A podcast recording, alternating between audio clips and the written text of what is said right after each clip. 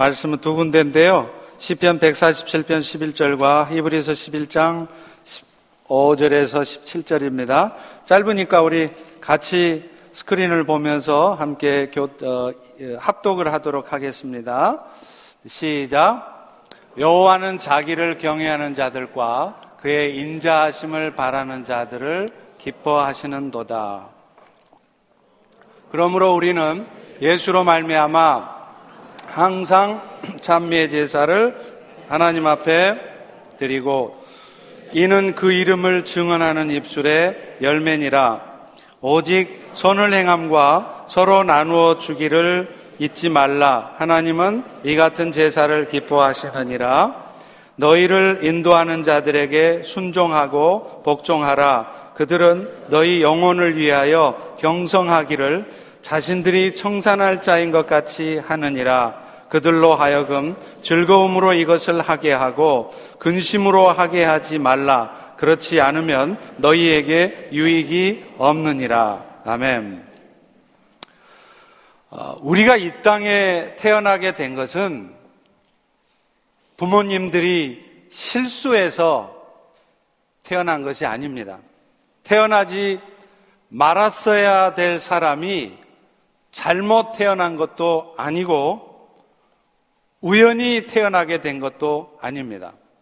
우리 모두는 분명한 하나님의 계획과 목적 가운데 이 땅에 태어나게 된 것입니다. 그렇다면 우리를 이 땅에 태어나게 하신 하나님의 목적은 무엇일까요? 인생의 목적과 신앙의 도리를 밝히고 있는 웨스트민스터 요리 문답서 제 1번의 문제가 이겁니다. 사람의 제1된 첫 번째 목적이 무엇입니까? 그 대답은 바로 하나님을 기뻐하고 찬양하는 것이라 이렇게 말하고 있습니다. 우리의 삶이 하나님의 기쁨을 위해서 존재한다는 사실은 어떻게 들으면 기분이 나쁠 수가 있어요. 아니, 우리가 무슨 김정은이 기쁨조도 아니고 하나님의 기쁨을 위해서 존재한다면 나는 도대체 무엇인가? 그러나 우리가 하나님의 기쁨을 위해서 존재한다는 사실은 우리의 존재 가치를 떨어뜨리는 것이 아니라 오히려 높여주는 것입니다. 왜냐하면 하나님께서는 우리를 통해서 기쁨을 얻고자 하실 만큼 우리 모두를 가치 있게 여기신다는 증거인 것이고 또 실제로요, 우리가 하나님의 기쁨을 위해서 살 때 비로소 우리의 삶이 풍요로워지기 때문에 그렇습니다. 사실 오늘날 사람들의 인생이 뜻대로 잘 펼쳐지지 않는 중요한 이유 중에 하나도 하나님이 부르신 목적대로 살지 않기 때문인 경우가 많아요. 여러분, 컵을 가지고 못을 박으면 어떻게 되겠습니까? 못은 박히지도 않을 뿐더러 컵은 깨지고 맙니다. 왜냐하면 컵은 못 박으라고 만든 물건이 아니기 때문이죠. 마찬가지로 하나님께서 우리 각자를 하나님의 자녀로 부르셨을 때는 분명한 목적이 있다는 거예요. 그런데 그 목적대로 살지 않으면 그 인생은 절대로 잘 풀려지지를 않는다는 거예요. 불려지지만 않을 뿐만 아니라 열심히 살면 살수록 결국에는 망가지게 되어 있습니다. 오늘 우리의 인생이 유난히 힘들고 뜻대로 잘 되어지지 않고 계시다면 내가 인생을 지금 열심히 살고 있지 않아서가 아니라 혹시 내가 하나님의 뜻대로 하나님의 목적대로 살지 않기 때문은 아닌지 돌아보아야 될 이유가 여기 있는 것입니다. 오늘 새해를 맞는 첫날. 그렇다면 도대체 어떻게 사는 것이 하나님의 목적대로 사는 것인지 함께 여러분과 은혜를 나누어 보려고 합니다. 그래서 올 한 해는 여러분들의 인생이 정말로 의미 있고 하나님으로 말미암아 정말로 풍요로운 그런 한 해가 되기를 간절히 소망합니다. 오늘 보면 시편 147편 11절에 보면요. 우리가 하나님의 목적대로 사는 것이 어떤 삶인가에 대해서 답을 주고 있어요. 우리 다시 한번 다 같이 한번 읽어보겠습니다. 시작. 여호와는 자기를 경외하는 자들과 그의 인자하심을 바라는 자들을 기뻐하시는 도다. 여기서 경외한다는 단어는요, 기본적으로 무슨 뜻이냐면 두려워하다, 떨다, 그런 뜻이에요. 그런데요, 이것은 어떤 무서운 존재에 대한 공포감을 말하는 것이 아니라 하나님의 주권, 하나님의 영광, 그 하나님의 광대하신 사랑을 인정하는 자가 가지는 경건한 공경심을 의미하는 것입니다. 따라서 이 경외한다는 말에는 하나님을 막 무서워하고 두려워하는 말이 아니라 하나님을 존경하는 마음으로 삼가 조심하라는 의미가 함축되어 있는 것입니다. 그리고 하나님에 대한 그런 존경과 경외심을 갖는다면 그 외적인 표현 행위가 바로 예배로 나타난다는 것입니다. 다시 말하면 하나님의 인자하심을 바라보면서 그분을 경외하는 신앙적 행위가 예배하는 것인데 이 예배가 곧 하나님을 가장 기쁘게 하는 것이라는 것을 의미해요. 그러므로 오늘 우리가 인생을 살면서 가장 직접적으로 하나님을 기쁘시게 할 수 있는 것. 우리가 인생 살면서 가장 첫 번째로 가장 중요하게 해야 될 것이 뭐냐? 바로 하나님께 예배하는 것이라는 겁니다. 구약 시대에도요. 하나님의 택함을 받은 백성들이 하나님의 백성답게 살아갈 수 있는 도리를 밝혀 놓은 게 있어요. 그게 뭐죠? 십계명 아닙니까? 그런데 그 십계명 안에도 이 명령이 있습니다. 출애굽기 20장 8절에 10절에 보면 너희는 안식일을 거룩히 기억하여 지키라. 엿새 동안은 힘써 네 모든 일을 행할 것이지만 일곱째 날은 네 하나님 여호와의 안식일이니까 너나 네 아들이나 네 딸이나 심지어는 네 남종, 네 여종에게도 더 심지어는 네 가축이나 네 집에 방문한 손님에게도 아무 일도 하지 말게 하라. 이렇게 말하고 있어요. 매주 하루를 온전히 쉬면서 함께 모여 하나님의 은혜에 감사하며 제사를 드리도록 한 것입니다. 물론 하나님께서 구약 시대에 안식일 규례를 정하신 것은 이유가 있어요. 앞으로 장차 오실 메시아이신 그리스도, 그 그리스도로 말미암아서 이루어질 그 안식을 미리 맛보도록 정하신 것입니다. 그래서 안식일이라고 하는 것이죠.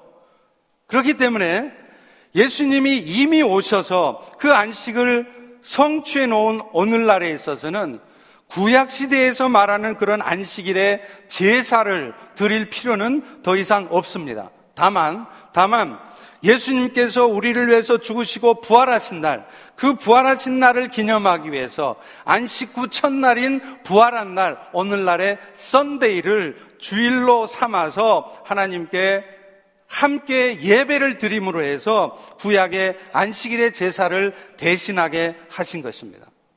그렇기 때문에 여러분, 주일이라고 하는 것은 밀린 일들을 처리하는 날이 아니에요. 평소에 하지 못했던 가족들 간의 모임을 갖는 날도 아닙니다. 이 날은 구약의 안식일 규례처럼 육체의 휴식을 취하면서 함께 모여서 예배를 드리는 날이에요.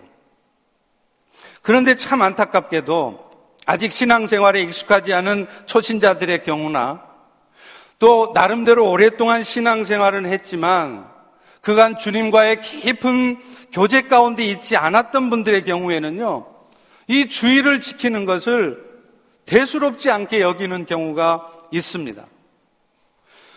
구원의 은혜를 입은 성도들이 함께 모여서 예배드리는 일은 시간이 나면 하고 시간 안 나면 안 해도 되는 일이 아닙니다.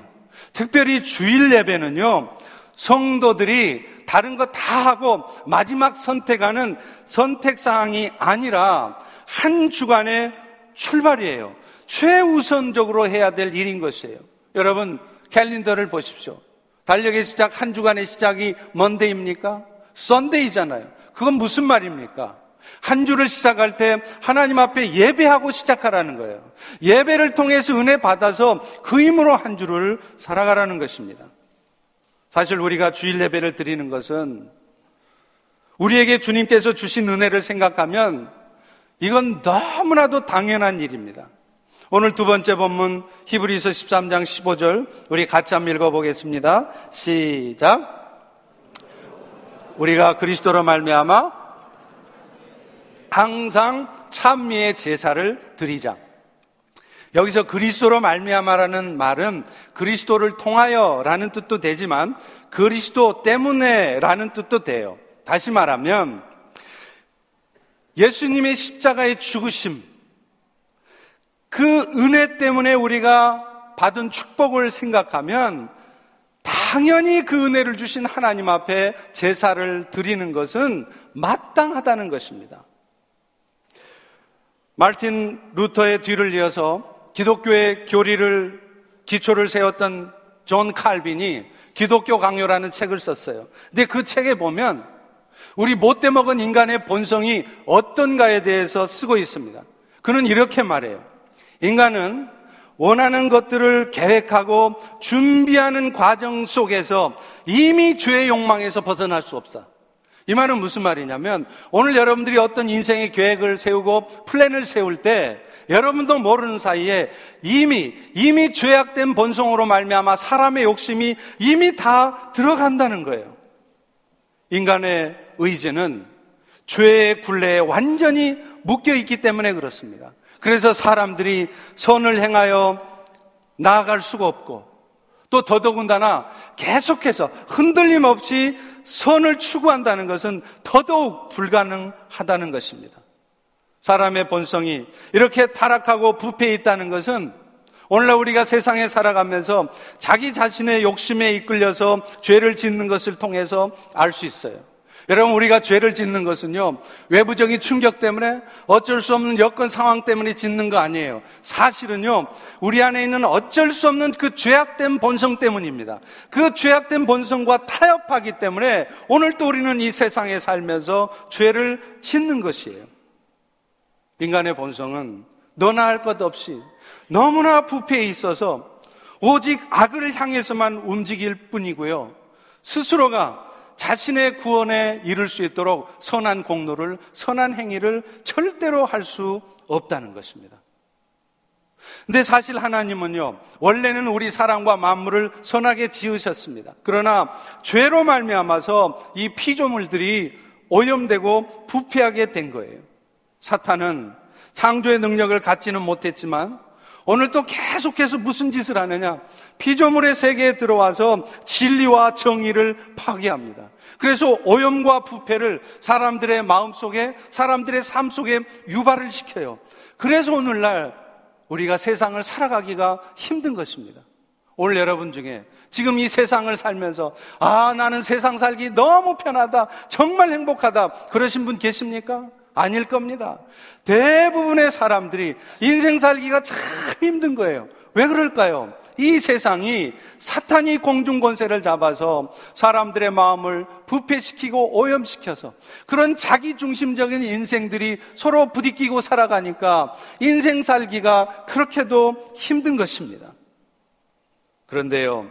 그런데 사탄이 아무리 하나님의 선하신 이 세계를 무너뜨리려고 해도 완전하게 무너뜨릴 수는 없어요. 왜냐하면 예수 그리스도의 은혜가 있기 때문입니다. 사실 예수 그리스도로 말미암아서 이런 타락한 본성을 가진 우리들은 전혀 새로운 인성, 인생을 살게 됩니다. 예수님의 대속적인 죽음 때문에 오늘 어쩔 수 없는 우리의 모든 죄가 용서되어져서 오늘 또 우리는 하나님의 생명을 가지고 살아요. 죽은 다음에 천국만 가는 것이 아니라 사실은 그 하나님의 생명을 가지고 살아가기 때문에 이 세상을 살아가면서도 겪게 될 많은 염려와 근심과 두려움으로부터 자유롭게 되는 것이에요. 그런데도 오늘 여러분들의 마음 속에 여전히 염려가 있고 근심스러운 일이 있고 불평스러운 일이 있다면 그것은 그것은 여러분들의 마음이 주님께로 향해 있지 않기 때문에 그렇습니다. 이미 이 모든 자유를 이루어 놓으신 그 주님께만 우리의 마음을 두고 살면 사실은 오늘 또 이 약한 세상 가운데 이 염려 많은 세상 가운데 우리는 염려와 근심으로부터 자유로워질 수 있는 거예요. 심지어는요.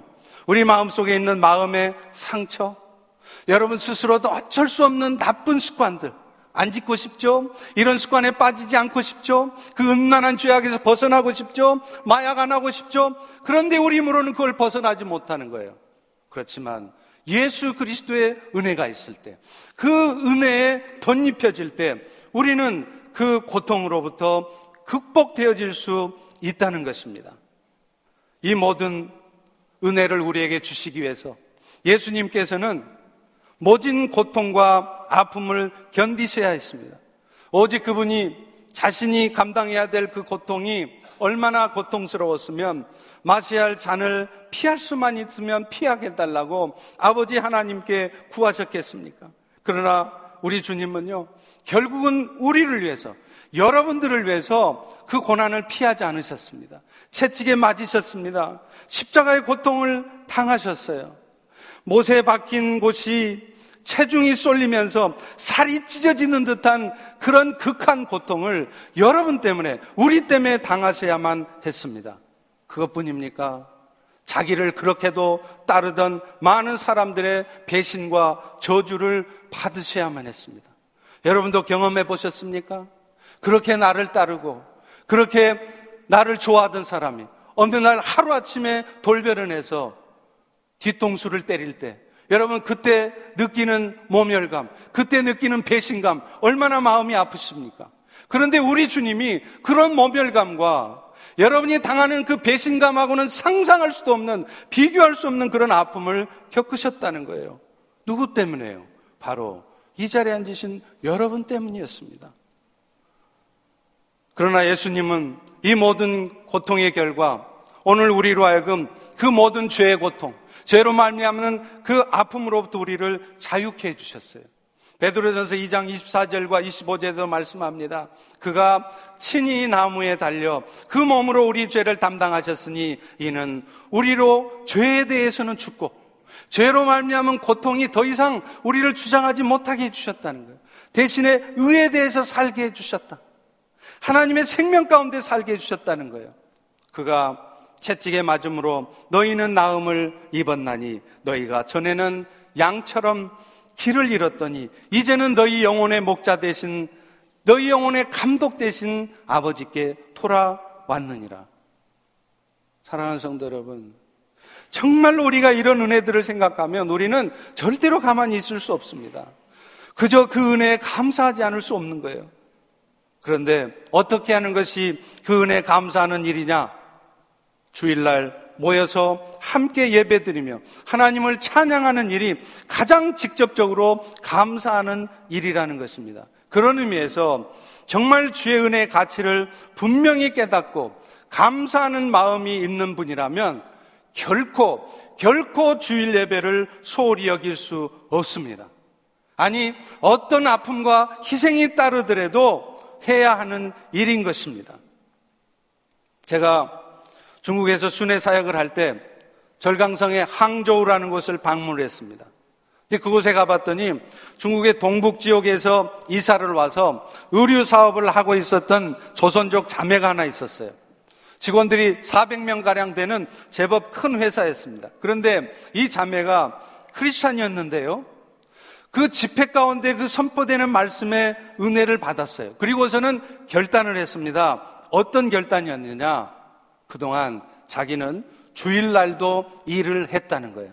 그런데 주일날 일을 하던 것을 접고 주일에는 쉬겠다는 것입니다. 그래서 자기부터 주일 예배를 빠지지 않고 드릴 수 있고 자기뿐만 아니라 자기 모든 직원들도 함께 예배 드릴 수 있도록 하겠다는 것입니다. 여러분, 우리는 흔히요, 이런 결정을 하게 되면 이런 얄팍한 생각을 해요. 주일날 온전한 예배를 드리기 위해서 주일을 쉬면 우리 하나님께서 주 중에 손님을 꽃배기로 더블로 보내주셔서 주일날 쉬는 부분에 대해서 재정적인 손해를 보지 않도록 갚아주실 것이다. 이런 생각을 합니다. 여러분, 물론 실제로 그런 경우도 있어요. 그러나 대부분은 그렇지 않습니다. 평일보다 두 배나 되는 손님들이 오는 주일에 문을 닫으면 여러분 매상이 떨어질 것은 너무나도 당연한 일이에요. 그것뿐입니까? 주일날 가게에 오지 못한 손님이 그, 그것 때문에 다른 가게로, 다시 말하면 손님을 빼앗겨 버릴 수도 있어요.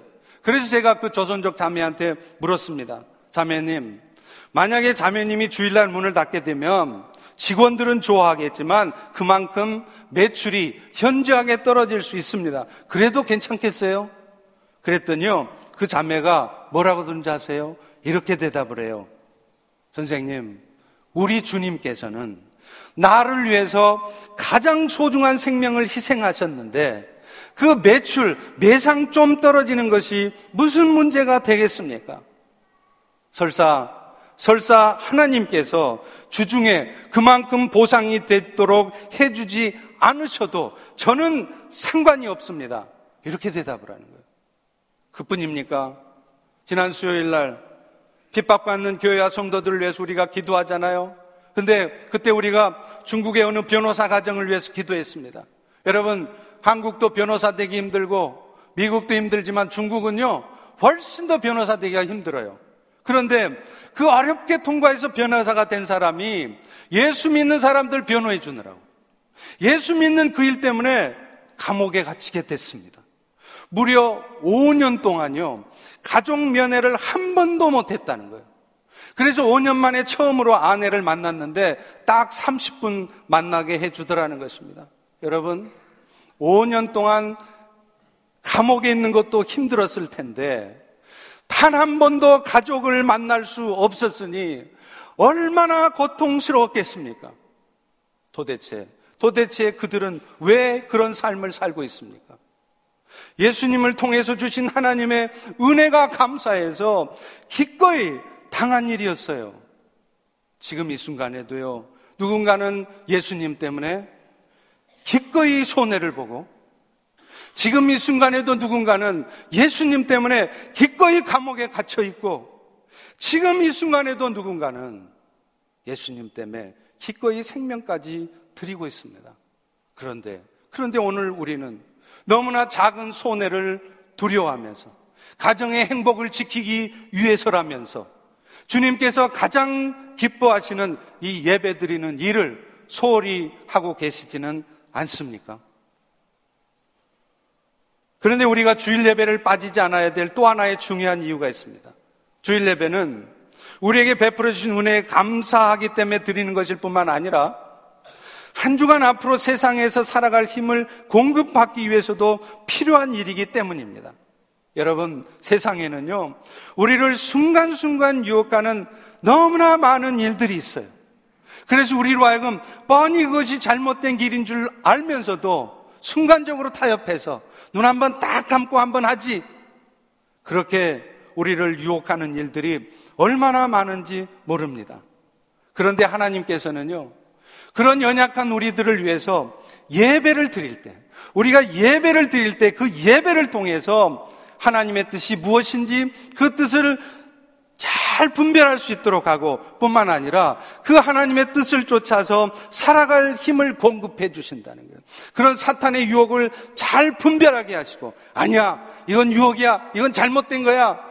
분별할 뿐만 아니라 하나님의 뜻을 쫓아서 결단하고 순종할 수 있도록 우리에게 은혜를 베풀어 주신다는 겁니다. 그렇기 때문에 여러분, 우리가 주일 예배를 상대화하고 다른 급한 일 먼저 하고 나서 남은 시간에 하려고 하는 것은 정말 어리석은 생각이에요.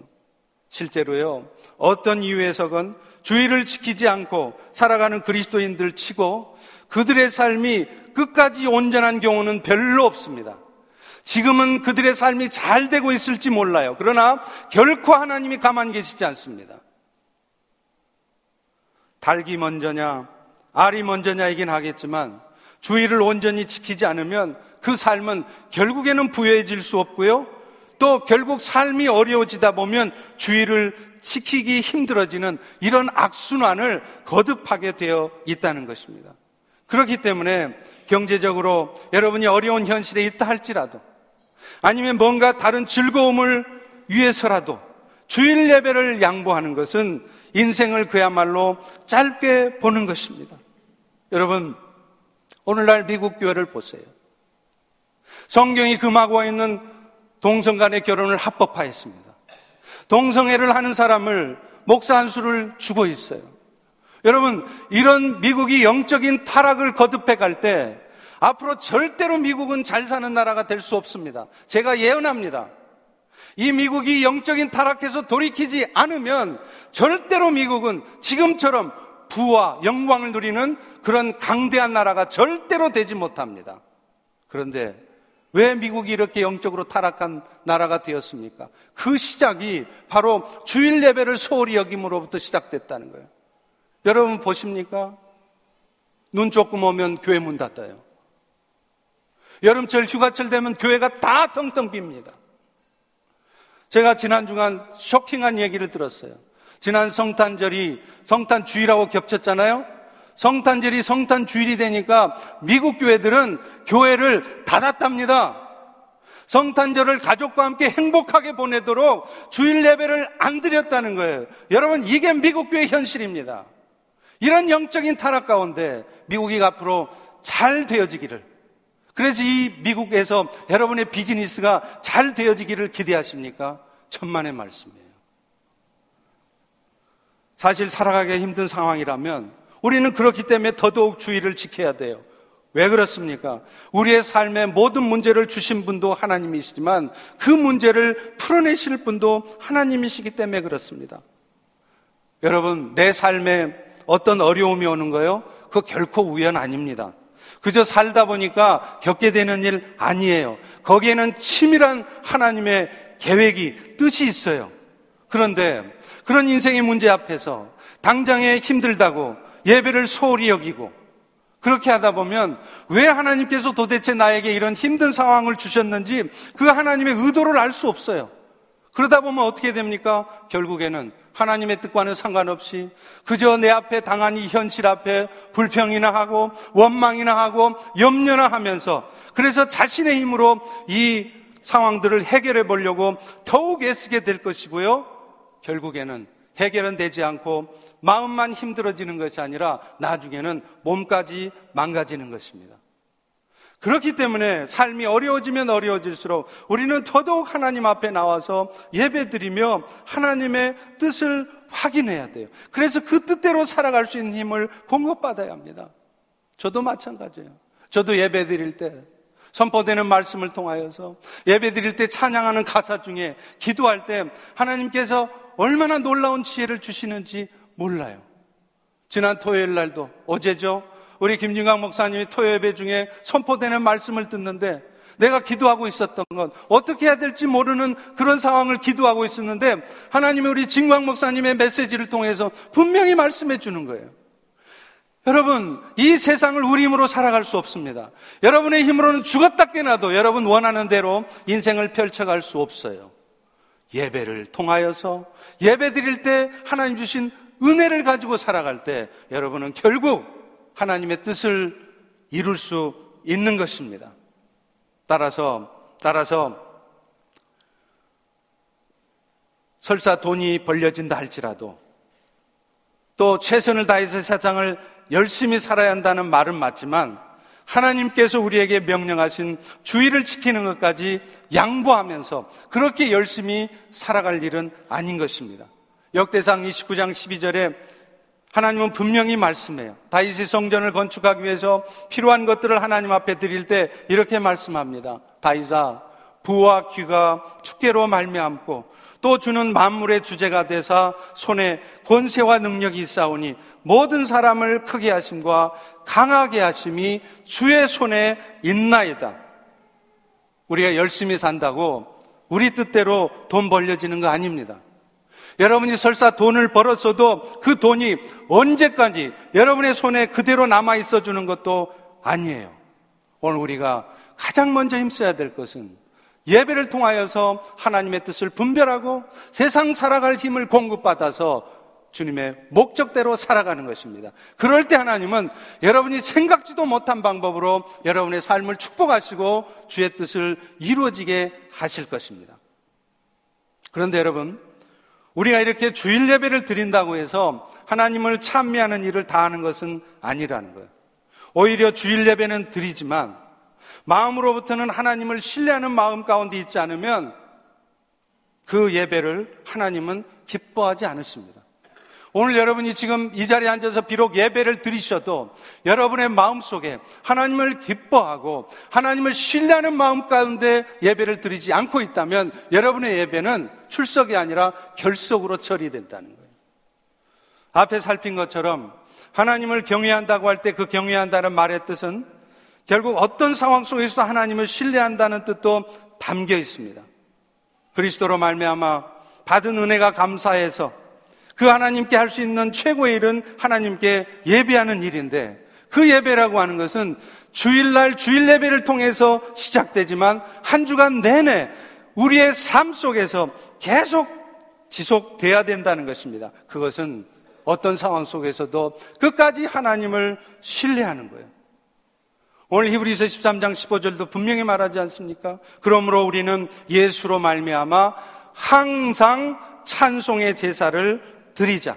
이 그러므로라는 말은 바로 앞에 12절에 나와 있어요. 그리스도의 피로 우리가 하나님 앞에 거룩한 자가 되었으므로 예수님이 죄인이었던 우리를 위해서 십자가의 고난을 받으셨고 그 십자가의 죽으심 때문에 오늘 우리가 거룩하게 되었다면 그 은혜를 생각하는 마음으로 오늘 어떤 아픔이 있어도 어떤 뜻하지 않는 일이 있어도 어떤 어려움 속에 있어도 끝까지 하나님을 신뢰하는 마음을 갖는 것 여러분 이것이 참된 믿음의 제사이고 하나님을 참으로 예배하는 것입니다.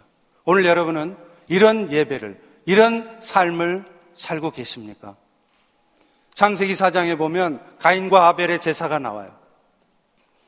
가인도 아벨도 다 하나님 앞에 제사 드립니다. 그런데 어찌된 일인지 하나님은요, 아벨의 제사만 받고 가인의 제사는 안 받아요. 이유가 뭘까요? 가인의 제사는 곡물의 제사를 드렸고, 아벨은 피의 제사를 드렸기 때문입니까? 아닙니다. 성경에도 제사는 피해 제사만 있는 게 아니라 곡물로 드리는 제사도 있어요. 소제가 그렇지 않습니까? 그렇다면 이것은 제사의 방법의 문제가 아니었다는 거예요. 히브리서에는 왜 하나님께서 가인의 제사를 안 받으셨는지 그 이유를 분명히 쓰고 있습니다. 히브리서 11장 4절에 보면 아벨은 믿음으로 가인보다 더 나은 제사를 하나님께 드림으로 의로운 자라 증거를 얻었다. 그러니까 하나님께서 아벨의 제사를 받고 가인의 제사를 안 받으시는 이유는 재물의 차이가 아니라 제사를 드리는 마음이 문제였다는 거예요. 아벨은 믿음으로 드렸지만 가인은 연약한 믿음으로 드렸거나 아니면 아예 가짜 믿음을 가지고 제사를 드렸다는 거예요. 그렇다면 가인의 제사가 가짜 믿음이었다는 거 어떻게 할 수 있겠습니까? 장세기 4장 5절에 보면 이렇게 말해요. 하나님이 가인과 그의 재물은 받지 아니하신지라 가인이 몹시 분하여 안색이 변하니 가인은 지금 하나님이 자기 제사를 안 받으시니까 곧바로 안색이 변해요. 그 말은 무슨 말입니까? 가인은 제사를 드리되 예배도 드리고 봉사도 하는데 철저히 하나님을 신뢰하는 마음으로 드리지를 않았다는 것입니다. 자기가 기준이 되어서 예배를 드렸고, 자기가 기준이 되어서 봉사를 했고, 자기가 기준이 되어서 신앙생활을 했다는 거예요. 만약에 아벨의 제사를 하나님이 받지 않으셨다면, 아벨은 아마 분명히 이렇게 반응했을 것입니다. 하나님, 왜 저의 제사는 받지 않으셨나요? 혹시 제가 무슨 문제가 있는 건 아닌가요? 알려주세요. 제가 고치겠습니다. 아벨은 기준이 하나님께 있었습니다. 기준이 자기가 기준이 아니었어요. 그래서 내 뜻과 다르고 내 마음대로 안 되었어도 하나님께서 그렇게 하신 줄로 알고 믿고 받아들인 것입니다. 여러분 이것이 사실은 진정으로 하나님을 신뢰하는 것이고 이것이 진정한 예배자의 삶이에요. 그런데 안타깝게도 우리는 우리의 삶에 주신 축복들에 감사합니다. 내가 이해할 수 있고 받아들인 상황이 오면 기뻐하고 감사합니다. 그러나 막상 내가 이해할 수 없고 받아들일 수 없는 상황이 오면 우리는 쉽게 불평을 해요. 그럴 때 우리는 속으로 이렇게 말합니다. 하나님, 저는 절대로 하나님을 불평하는 거 아닙니다. 나는 지금 저 사람에 대해서 불평하고 있고 나는 지금 이 상황에 대해서 불평하고 있는 것입니다. 오해 마세요, 하나님. 그런데 아십니까? 우리가 지금 처하고 있는 모든 상황들도 결국에는 하나님의 허락하심 가운데 있다는 사실을 인정한다면 내가 지금 이 상황을 불평하는 것이 곧 하나님께 불평하는 것이 된다는 것을 아십니까? 그럴 때 하나님이 얼마나 섭섭하시겠어요? 우리 인간하고는 비교할 수 없는 존재이신 하나님, 우리처럼 실수하시거나 잘못하실 수 없는 분이 당신의 장기적인 뜻 가운데서 오늘 또 우리의 삶을 이끌어 가시는데 당장에, 당장에 내가 불편하다고, 내가 힘들다고 불평하고 있다면 하나님이 그런 우리의 모습을 보면서 안타까워하시는 것입니다. 그래서 오늘 본문에도 항상 찬미의 제사를 드리자고 말씀합니다. 소망스러웠던 일들이 이루어졌을 때뿐만 아니라 좋지 않은 상황이 발생했을 때도 하나님의 변함없는 사랑을 확신하는 것, 이것이 진정으로 하나님을 찬미하는 거예요. 그래서 그런 상황 속에서도 마음을 어둡게 가지지 않고 여전히 동일한 마음으로 하나님을 찬양할 수 있는 것이 이것이 진정한 예배자의 삶입니다. 하나님이 오늘 여러분의 삶에 어떤 일을 벌이실 때는 절대로 여러분이 우리가 잘못되라고 벌리시는 일이 없어요. 결국에는 다 우리 잘 되라고 고맙게 해주시느라고 하시는 일들 뿐입니다. 우리 다 같이 따라서 해보겠습니다. 하나님이 고맙게 해주시느라고, 잘해주시느라고 하신 일입니다. 창세기 35장에 보면 야곱이 세겜 족속과의 전쟁으로 가문 전체가 몰살당할 위기에 처하는 사건이 나와요. 근데 하나님께서 야곱의 딸인 디나가 강간을 당하고 그 사건 때문에 야곱 가족이 몰살당하는 위기에 처하게 하신 거 이런 일들이 괜히 생기게 한 게 아니라는 거예요. 이 일들을 통해서 하나님이 하시고자 하는 일이 있었습니다. 야곱은요, 그동안 하나님의 은혜로 무사히 가나안 땅에 돌아왔음에도 베델에서 단을 쌓겠다는 약속을 까마득히 잊어먹고 있었습니다. 베델은 야곱이 가장 외롭고 고통스러울 때 하나님의 위로와 도움을 체험했던 곳이에요. 가장 진솔하게 하나님 앞에 자신을 고백하고 서원했던 것입니다. 그런데 야곱은 이제 자신의 삶이 평안해지고 먹고 살만해지니까 자신도 모르게 베델의 은혜를 잊고 사는 것입니다. 빈 털터리가 되어서 가나안 땅을 떠날 때 하나님은 야곱에게 장세기 28장 15절의 말씀을 주셨어요. 야곱아 실망하지 말아라. 내가 너에게 반드시 가나안 땅으로 돌아오겠고 네가 이 땅에 돌아올 때까지 내가 너에게 허락한 것을 다 이룰 때까지 결코 너를 떠나지 않을 것이다. 이 말씀을 듣고 야곱이 하나님 앞에 약속을 해요. 하나님, 만약 그렇게만 해주시면 내가 하나님께 단을 쌓을 것이고 소득의 10의 일을 드리겠습니다. 그런데 야곱은 그 약속을 지키지 않습니다. 하나님은 바로 이 딸이 강간당하는 이 사건을 통해서 깨닫게 하신 거예요. 여러분, 하나님이 이 사건 있게 하신 것이 야곱한테 무슨 베델에 가서 제사 드리게 하려고요? 잊어먹었던, 까먹었던 11조 다시 내게 하려고요? 그게 궁극적인 목표가 아니에요. 하나님은 왜 그런 일을 있게 하셨느냐면 그 일을 통하여서 야곱의 신앙 전체가 새로워지기를 원하셨던 것입니다. 그래서 그런 새로운 신앙을 통해서 지속적으로 끝까지 계속해서 하나님의 축복받는 아들이 되게 하시려고 그런 일들을 벌이신 거예요. 이런 하나님의 음성을 듣고 야곱은 비로소 자신의 잘못을 깨닫습니다. 그러고서 가족들에게 선포해요. 우리가 이제 우리 안에 있던 이방 신상들을 다 버리자. 우리 마음속에 있었던 지난 2016년에 가졌던 세상을 향한 욕심들, 잘못된 죄악들 다 버리자. 그리고 이제 우리를 정결하게 하고 의복을 바꾸어서 2017년 새해에는 새로운 삶을 출발하자. 이렇게 말을 합니다. 사랑하는 성도 여러분, 하나님 우리를 결코 고아와 같이 버려두지 않으세요. 여러분을 반드시 챙기십니다. 여러분이 어디를 가든 무엇을 하든 여러분의 삶을 지켜보고 계시고 여러분의 삶을 지금도 간섭하고 계세요. 그런데 그 간섭은 결국은 하나님 보시기에 여러분의 삶이 축복된 삶이 되도록 하기 위한 데 목적이 있는 것입니다. 그래서 환란 날에 응답하시며 나의 가는 길에서 나와 함께 하실 하나님을 여러분의 삶에도 체험하게 하시려고 오늘 또 여러분의 인생의 모든 상황들을 겪게 하시는 것입니다. 마태복음 7장 11절에 보면 너희가 악한 자라도 좋은 것으로 자식에게 자식에게 줄줄 알거든 하물며 하늘에 계신 아버지께서 구하는 자에게 좋은 것으로 주지 않겠느냐? 여러분 보셨어요? 한국의 최신수일이 보세요. 그 악한 사람도 지 딸 얘기, 정유라 딸 얘기 나오니까 눈물 흘리고 어떻게 하면 딸한테는 그런 피해가 가지 않도록 신경 쓰고 있지 않습니까? 자식들한테도 이렇게 좋은 것, 악한 자들도 좋은 것 주려고 하시는데 하물며, 하물며 전능하신 하나님께서 우리에게 좋은 것을 주려고 하시지 않겠습니까?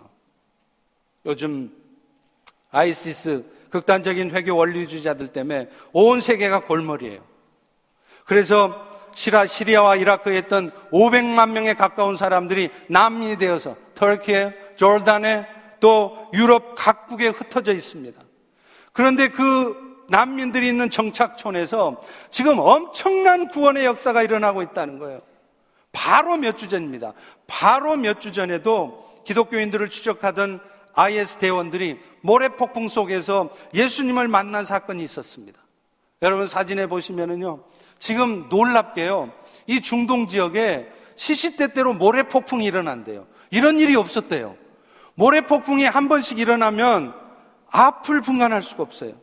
근데 그 모래 폭풍에서 예수님께서는 IS 대원들에게 나타나셔서 마치 사도 바울이 예수님을 만났을 때 했던 말씀처럼 너희가 왜 나를 핍박하느냐 그런 말씀을 하셨대요. 하룬이라고 하는 19살 먹은 이름의 IS 대원이 지난 10월 달에 Middle for Mid East라는 그 잡지와 인터뷰를 하면서 당시 상황을 이렇게 말합니다. 이 하룬이라는 사람이 중동 지역 어딘가에서 지금 기독교인들이 세례식을 하고 있으니까 가서 그 기독교인들을 발견하는 즉시 다 사살해라. 그런 명령을 받고 그 사람들을 죽이려고 갔대요. 그랬더니 이미 세례식, 침례식은 다 끝나고 기독교인들이 버스를 타고 다 출발을 했대요. 그걸 보고서 이 사람들이, 이 IS 대원들이 16명, 17명이 차를 타고 추적하면서 계속 총을 쏘면서 쫓아갔습니다. 그런데 그 순간 갑자기 어딘가에서 모래폭풍이 일어나더니 하루는 하루는 앞이 전혀 보이지 않고 차량을 멈출 수밖에 없었대요. 그런데 그 하룬이라는 사람이 그 예수님의 목소리는 너무나도 강력했고 문자 그대로 몸이 쏠려갈 정도고 총이 다 날아가 버렸다는 거예요. 정신을 차리기 위해서 아무리 애를 써도 자신들이 말을 할 수가 없었답니다. 그런데 놀라운 것은 그 죽음의 순간 속에서도 그 사람들 심령 속에 두려움이 있는 것이 아니라 동시에 평화를 느꼈대요. 그때 예수님께서 그들에게 이렇게 말씀하셨답니다. 나는 세상을 구원하러 왔노라. 그리고서는 평안히 가라. 이런 말씀을 해주셨다는 거예요. 하룬을 비롯한 다른 16명의 IS 대원들이 이 강력한 예수님의 임재를 경험한 후에 예수님을 영접했습니다. 그리고 그들이 이렇게 인터뷰를 했어요. 자기 팀원 중에 아직 두 명의 IS 대원이 예수님을 영접하지 않고 있는데 자기들이 그 두 명의 대원을 위해서 기도하고 있다는 겁니다. 사랑하는 성도 여러분, 여러분의 인생이 지금 무너지는 것 같지만 여러분 눈에는 뭔가 엉망이 되는 것 같지만 아닙니다. 하나님께서 일하고 계십니다. 그 하나님을 신뢰하실 때 오늘 여러분은 어떤 상황 속에서도 항상 찬미의 제사를 드리실 수 있습니다. 이것이 하나님이 여러분에게 원하는 삶입니다. 마지막으로 저는 이 예배와 관련해서 우리 휄로쉽 교회 주신 사명과 비전도 좀 나누어 보려고 해요. 그리스도인의 인생의 목표가 첫 번째 일이 예배하는 삶이라면 교회는 마땅히 이 예배가 정말 성령님의 임재가 있는 예배가 되도록 노력해야 됩니다. 그래서 저희 휄로쉽 교회도 오래전부터 예배 갱신을 위해서 노력해 왔고 그 결과 찬양과 말씀과 기도라고 하는 이 예배의 3요소를 강조하는 예배를 추구하고 있어요. 그런데 여러분 사실은요 예배의 갱신이라고 하는 것이 예배의 형식을 바꾼다고 되는 것이 아닙니다. 정말로 중요한 것은 예배자의 자세예요. 사실은 예배의 초점은 내가 아니라 하나님입니다. 나에게 은혜가 되는 예배가 은혜로운 예배가 아니라 하나님께 초점이 맞추어져 있으면 모든 예배가 은혜로운 예배인 것입니다. 찬양이 좀 부족하고요. 기도가 좀 뜨겁지 않아도요. 설교가 좀 시원치 않아도 구원의 은혜를 주신 하나님께만 초점을 맞추면 그래서 간절한 마음으로 예배를 드리면 그 예배는 은혜가 되는 것입니다. 그런 면에서 우리는 예배를 정말 사모하는 마음으로 드려야 돼요. 마치 도살장에 끌려온 양같이 마치 오지 않아야 할 곳에 와 있는 것처럼 여러분이 그런 마음으로 예배를 드리신다면 그런 예배는 절대 은혜가 되지 않습니다. 그리고 그 예배를 받으시는 하나님의 입장에서도 기뻐하시지 않는 것이에요. 그러므로 새해에는 예배를 통해서 하나님이 어떤 은혜를 주실까를 기대하는 가운데 진심으로 찬양하십시오. 선포되는 말씀을 다른 사람들한테 적용시키지 마세요. 오이코스에 꼴배기 씨는 이 집사 어디 있지? 오늘 나왔나? 이 집사가 이 말씀 들어야 되는데 가 아니라 나에게 주시는 말씀으로 그 말씀을 받으십시오. 그리고 간절한 마음으로 기도하는 가운데 예배 드리시면 그 예배는 반드시 은혜로운 예배가 되게 되어 있습니다. 또 우리 주변에 와 있는 여러 민족과 인종의 사람들에게도 그런 예배를 드릴 수 있도록 해야 돼요. 사실 오늘날 우리 주변에는 수많은 이방인들이 살아요. 여러분 아십니까? 이 저먼타운 조금만 내려가면 무슬림들이 집단적으로 거주하는 무슬림 마을이 있습니다. 우리가 있는 이 몽고메리 카운티는 미국의 전체 시리 중에서 다섯 번째로 많은 다민족, 다인종이 살고 있는 도시예요. 버지니아 캠퍼스 주변에는 온통 히스패닉 분들이 있습니다. 그런데 여러분 아시다시피 우리가 무슬림 지역에 얼마나 많은 선교사들을 얼마나 많은 재정을 투자해서 파송합니까? 그러나 10년이 지나도 단 한 명의 회심자를 구하기가 쉽지 않습니다. 그런데 하나님은 최근 21세기에 들어서 그 구원받아야 될 영혼들을 지금 우리 곁으로 보내주세요. 그래서 많은 돈을 들여서 선교하지 않아도 효과적으로 영혼이 구원되어지도록 하시는 것입니다. 이런 하나님의 계획에 우리가 민감해야 된다는 것입니다. 저는 우리 펠로시 교회가 그런 일을 감당할 수 있기를 기대합니다. 그래서 어른들은 자신들의 언어를 예배, 통해서 예배드리고 또 그들의 자녀들, 한인 2세들처럼 이곳에 나서 찾아서 영어가 변한 그 자녀들은 우리 아이들과 함께 주일학교에서 함께 보내고 그렇게 해서 이런 일들이 우리 가운데 있기를 소망합니다. 물론 그렇게 하려면 공간적인 어려움이 있고 시간도 효율적으로 배분해야 되는 어려움이 있을 겁니다. 그러나 중요한 것은 선교적인 마인드를 갖는 경우예요. 갖는, 갖는 겁니다. 우리 주변을 돌아보면서 그들도 우리의 도움을 통해서 함께 예배 드릴 수 있기를 기도하며 나아가면 하나님이 이 어려운 현실 속에서도 하나씩 하나씩 모든 것을 체험하게 하시고 이루어지게 하실 것입니다. 이제 새해 한 해는 그렇게 우리 모두가 성령의 은혜를 체험하면서 어떤 상황 속에서 하나님을 신뢰하면서 이 땅에 와 있는 수많은 영혼들에게 그리스도의 은혜가 임하게 하는 그런 새로운 한 해가 되기를 간절히 축원합니다. 이 시간에 우리 성찬식을 거행하도록 하겠습니다.